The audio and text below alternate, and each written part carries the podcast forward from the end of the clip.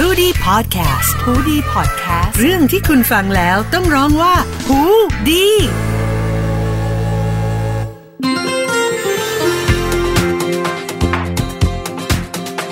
สวัสดีครับพ่อแม่พี่น้องทั้งหลาย ขอต้อนรับทุกท่านเข้าสู่รายการรอดไปด้วยกันเศรษฐกิจชาวบ้านกับผมทินโชคกมลกิจนะครับ มาพบกันอีกครั้งหนึ่งกับเรื่องราวประเด็น เศรษฐกิจนะฮะที่ผมจะอธิบายให้ฟังเข้าใจง่าย ๆนะครับ วันนี้ผมจะมาพูดถึงเรื่องของการขายของออนไลน์ ผมเชื่อว่าหลายต่อหลายท่านนะฮะโดยเฉพาะในยุคของโควิดนะครับ ก็อาจจะหันเหตัวเองมาเป็นพ่อค้าแม่ขายในออนไลน์ เพราะมันสะดวกง่ายได้นะฮะแล้วมันก็เป็นยุคใหม่ด้วยนะเดี๋ยวนี้ก็ค่อนข้างน้อยแล้วนะที่จะไปเปิดร้าน ตรงนู้นตรงนี้นะครับ ขายของมันหน้าเพจเลยใช่ไหมฮะถ่ายรูปสวยๆมาใส่ description caption ดีๆนะคอมเมนต์ฮาๆอย่างเงี้ยนะเพื่อที่จะดึงดูดลูกค้า ที่ผ่านมาในยการขายอาหารพวกนี้โอ้โห เนาะขายดีเลยนะบนออนไลน์นะครับ รวมถึงสินค้าประเภทต่างๆนะพวกสินค้าพวกอะไรนะ เสริมสวยก็ขายดีนะครับพวกเครื่องใช้ไฟฟ้าก็ขายดีนะฮะคราวนี้อย่างนี้ฮะที่ผมหยิบยกประเด็นนี้มาเล่าก็เพราะว่าผมอยากจะให้พ่อแม่พี่น้องที่เป็นพ่อค้าแม่ขายได้รับทราบข้อมูลทั่วกันนะฮะและเข้าใจแบบง่าย ๆนะครับ ก็คือ ราชกิจจานุเบกษานะครับมีการเผยแพร่เมื่อวันที่ 18 กันยายนที่ผ่านมาประกาศของคณะกรรมการกลางว่าด้วยราคาสินค้าและบริการฉบับที่ 70นะฮะพุทธศักราช2563 เรื่องอะไรฮะเรื่องการแสดงราคา และรายละเอียดเกี่ยวกับการจำหน่ายสินค้าและบริการผ่านระบบพาณิชย์อิเล็กทรอนิกส์โอ้ฟังดูดีไหมอิเล็กทรอนิกส์นะครับหรือออนไลน์นั่นเอง เข้าใจแบบง่ายๆ ประกาศฉบับนี้นะฮะมีการบังคับใช้แล้วนะครับ ก็คือตั้งแต่วันที่ 19 กันยายนที่ผ่านมานะฮะซึ่งพ่อค้าแม่ขายบนออนไลน์นะที่ฟังผมอยู่ณตอนนี้อธิบายเข้าใจง่าย ๆ เลยว่าคุณจะต้องทำอะไรบ้าง เพื่อที่จะไม่ให้ผิดนะฮะคือ 1. ร้านค้าจะต้องแสดงสินค้าต่างๆ ให้ชัดเจนนั่นก็คือ 1. ต้องมีราคาครับ ใช้แล้วครับ คุณจะขายนะครับ หม้อก็ต้องแสดงราคาให้ชัดเจนว่าไอ้หม้อใบนี้เนี่ยมันราคาเท่าไหร่ และก็จะต้องมีรายละเอียดของหม้อด้วยนะครับ ว่าหม้อนี้เนี่ยมันขนาดเท่าไหร่นะน้ำหนักอะไรยังไงคือต้องมีรายละเอียดของสินค้าชัดเจนนะฮะให้ครบถ้วนนะครับ แบบเปิดเผยนะฮะและสามารถหาอ่านได้ง่าย ๆ ในโพสต์ของคุณ ความหมายที่ทางเที่ทางผมจะอธิบายแบบง่าย ๆ คือเวลาคนเข้าไปดูร้านค้าต่างๆ แล้วไม่มีราคาใช่ไหมเอ้ยแต่เห็นรูปสวย เอออยากได้หม้อใบนี้จังเลย เออทำยังไง ไปถามเขาแล้วกัน เออ ราคาเท่าไหร่คะ ใต้โพสต์คอมเมนต์ใช่ไหมปึ้งเสร็จปั๊บแอดมินจะมาตอบว่า แจ้งไปที่ inbox นะคะ เคยเจอใช่ไหมเดี๋ยวแจ้งไปที่ inbox นะครับ แต่ก่อนอะทำได้ แต่ กฎอันนี้ออกมาทำไม่ได้นะฮะ อันนี้คือถือว่าผิดกฎนะฮะ ไม่ได้นะครับ ผิดกฎหมายนะฮะ เพราะฉะนั้นคุณจะต้องแสดงราคารายละเอียดต่างๆ ให้ชัดเจนหน้าโพสต์เลย ไม่ใช่บอกว่า อ๋อ เดี๋ยวแจ้งไปที่ inbox นะคะ อันนี้ไม่ได้นะครับ ในส่วนของการแจ้งหรือว่าแสดงราคาบนโพสต์ของคุณจะต้องมีตัวเลขภาษาใดก็ได้ แต่ต้องมีตัวเลขอารบิกอยู่ด้วย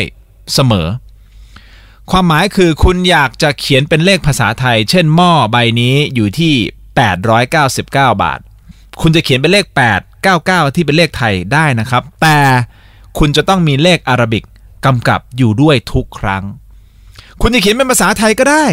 ป้าไปโจซโจไทจูแต่คุณจะต้องมีเลขอารบิกกำกับอยู่ด้วยทุกครั้งนะครับ คุณจะเขียนเป็นภาษาอังกฤษก็ได้ 899 เอ้ยจริงๆภาษาอังกฤษมันก็เป็นเลขอาราบิกใช่ป่ะ จะพูดทำไม เออ นั่นแหละ ก็จะต้องมีเอ่อเลขอาราบิกกำกับทุกครั้งนะครับ ส่วนข้อความหรือว่า description caption ต่างๆ ที่คุณจะเขียนเกี่ยวกับโพสต์ของคุณเกี่ยวกับสินค้าของคุณเนี่ย คุณเขียนเป็นภาษาอะไรก็ได้นะ แต่จะต้องมีภาษาไทยกำกับอยู่ด้วยทุกครั้ง สรุปแล้วคุณต้องมีภาษาไทยแหละว่างั้นเถอะนะถ้าเป็น description เช่นถ้าคุณจะอธิบายว่าเออหม้อใบนี้มันดียังไง ใช่ไหม899บาทคุ้มค่าเหลือเกินนะครับเป็นหม้อที่สามารถต้มได้ทุกอย่างบนโลกใบนี้นะครับ ทนต่อความร้อนอะไรก็ว่าไปนะฮะสะดวกทำความสะอาดง่าย อย่างเงี้ยคุณต้องเขียนเป็นภาษาไทย ทุกครั้ง แต่คุณอาจจะมีภาษาอื่นแทรกไปด้วยนะจะเป็นภาษาอังกฤษก็ได้ภาษาเกาหลีก็ได้ภาษาญี่ปุ่นก็ได้ แต่ว่าคุณจะต้องมีภาษาไทยทุกครั้งนะครับ รวมถึงกรณีที่มีการเรียกเก็บค่าใช้จ่ายอื่น ๆ ค่าใช้จ่ายอื่นความหมายคืออะไรฮะ ยกตัวอย่างเช่น ถ้าคุณขายหม้อใบนี้ แต่มันมีการคุณอาจจะต้องคิดค่าส่ง ค่า packaging อะสมมตินะ ค่า packaging เนื่องจากว่า packaging มันจะต้องเป็น packaging พิเศษจะต้องคิดเพิ่ม ถ้าคุณไม่ได้แสดง นะราคาเหล่านี้ให้ชัดเจนครบถ้วนอย่างเปิดเผยเนี่ย แล้วคุณมาบวกทีหลังอะนึกออกป่ะพอเขาซื้อแล้วอ๋อโอเคแปดร้อยเก้าสิบกว่าบาทโอเคผมผมอยากซื้อครับหม้อใบนี้ แต่คุณไปเพิ่ม option ทีหลังอะอ๋อค่าส่ง 150 บาทครับอ๋อแล้วยังมี packaging พิเศษเพื่อที่จะกันกระแทกของหม้อใบนี้นะครับอีก 382 บาท แล้วก็ถุงพิเศษที่จะต้องอะไรเงี้ยคือไปแจ้งที่อันนี้ไม่ได้นะครับ ผิดนะฮะไม่ได้นะครับ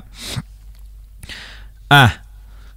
กรมการค้าภายในเขาพูดเพิ่มเติมด้วย เขาให้ข้อมูลบอกว่าในกรณีที่ผู้ขายสินค้าออนไลน์ ไม่แจ้งราคาผ่านช่องทางที่จำหน่าย ไม่ว่าจะเป็น Facebook Instagram Line เว็บไซต์นะครับแล้วบอกให้ไป inbox นะเรื่องของราคาเนี่ยจะมีโทษนะครับ ปรับไม่เกิน 10,000 บาท บาท บาท บาท 10,000 บาท for the penalty นะฮะ10,000บาทสำหรับค่าปรับนะครับ ไม่เกิน 10,000 บาท แล้วคุณก็อาจจะสงสัยว่า แล้วใครจะมานั่งจับฉันล่ะ ในโบนะในโลกออนไลน์ใน Facebook ในอินใจโอ้โหจะมีคนขายกันเป็นล้านคนเป็นสิบล้านยี่สิบคนใครจะมานั่งจับฉันล่ะ ผมจะบอกอะไรคุณให้ อย่าประมาทนะครับ โลกออนไลน์สมัยนี้มันน่ากลัวนะ มันเป็นวงการน่ากลัวนะ เพราะอะไร เพราะมันจะมีหน่วยแคป มันจะมีหน่วยหลอกล่อคุณ หลอกล่อให้คุณเนี่ยทำผิด แล้วก็ไปแจ้งหน่วยงานที่เกี่ยวข้อง ในกรณีของการขายของออนไลน์ก็เช่นกัน จะมีหน่วยที่เรียกว่า กลุ่มคนแจ้งเบาะแส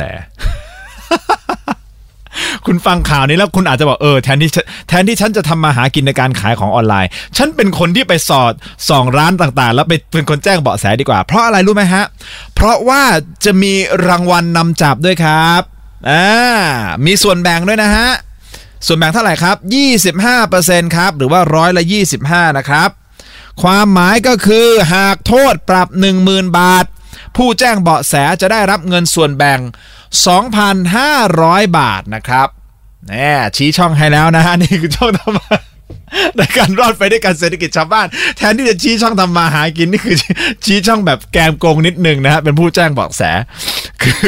อย่างนี้ถ้าคุณอยากจะเป็นผู้แจ้งเบาะแสจริง ๆคุณจะต้องมีหลักฐานที่ต้องชัดเจนนะฮะ ยกตัวอย่างเช่น ข้อความที่พูดคุยกันใช่ไหมฮะ เออ cap มาเลย เช่นบอกเออเนี่ย ราคาเท่าไหร่ แล้วเขาบอกว่าเออ เดี๋ยวแจ้งราคาไปที่ inbox นะคะ อย่างนี้เป็นต้นนี้ cap มาโป๊ะ cap หนึ่งละอ่าคุณไปแคปโพสเขาอีกในโพสเขาอาจจะไม่มีราคาอยู่ใช่ไหมคุณแคปมาอย่างนี้โป๊ะอ่าอย่างนี้เป็นต้นนะฮะบัญชีธนาคารของผู้ขายถ้าสมมุติเกิดมีการคุยกันเรียบร้อยแล้ว แล้วเขาแบบส่งอะไรนะเลขที่บัญชีมาคุณแคปมาอ่าอันนี้ก็เป็นข้อมูล เอาเป็นว่าข้อมูลต่างๆ ของการแชทที่คุณไปล่อเข้ามาเนี่ยล่อซื้อเขาเรียกล่อซื้อล่อซื้อมาเนี่ย คุณสามารถที่จะแจ้งได้ นะฮะเอาไปแจ้ง อันนี้คือแจ้งที่กรมการค้าภายในนะฮะกระทรวงพาณิชย์นะครับ มีหมายเลขโทรศัพท์ด้วย หมายเลขอะไรเนี่ยกรมการค้าภายใน 1569ป่ะเออนี่นะฮะคุณแจ้งได้เลย แล้วเดี๋ยวเขาจะดำเนินการไปตรวจสอบเองนะครับ 1569กรมการค้าภายใน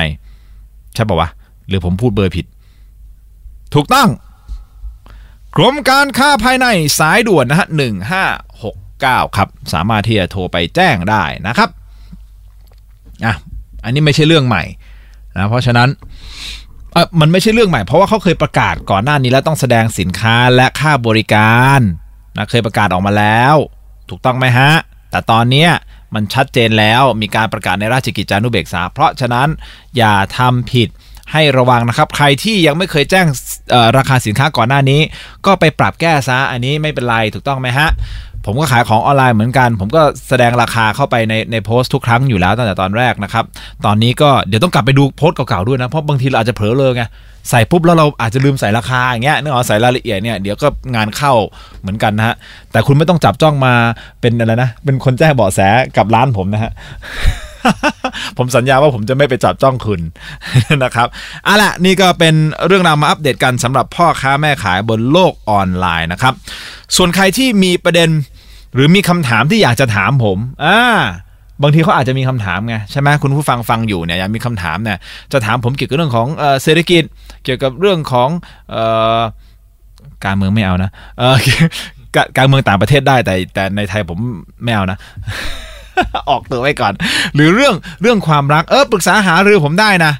จริง ๆ หรือวิธีหนึ่งที่คุณอยากจะเห็นผมตัวเป็นๆน่ะไปดูที่รอดไปด้วยกันเศรษฐกิจชาวบ้านนะฮะในไลฟ์ ที่ bec.tero. เอ้ย bec.tero.tv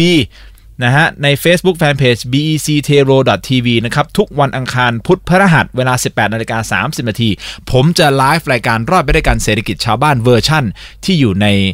ไลฟ์ส่วนพอดแคสต์นี่ผมก็จะมาพบกับทุกท่านทุกสัปดาห์อยู่แล้วนะครับผ่านทางด้านของ h o ดีพอดแคสต์นะครับ เอาละครับ ขอให้ทุกท่านมีความสุขนะฮะ ความทุกข์อย่าได้ใกล้ ความเจ็บไข้อย่าได้มี ขอให้มีความสุขสวัสดี แล้วพบกันใหม่นะครับ ผมทินโชคกมลกิจลาไปก่อนครับ สวัสดีครับ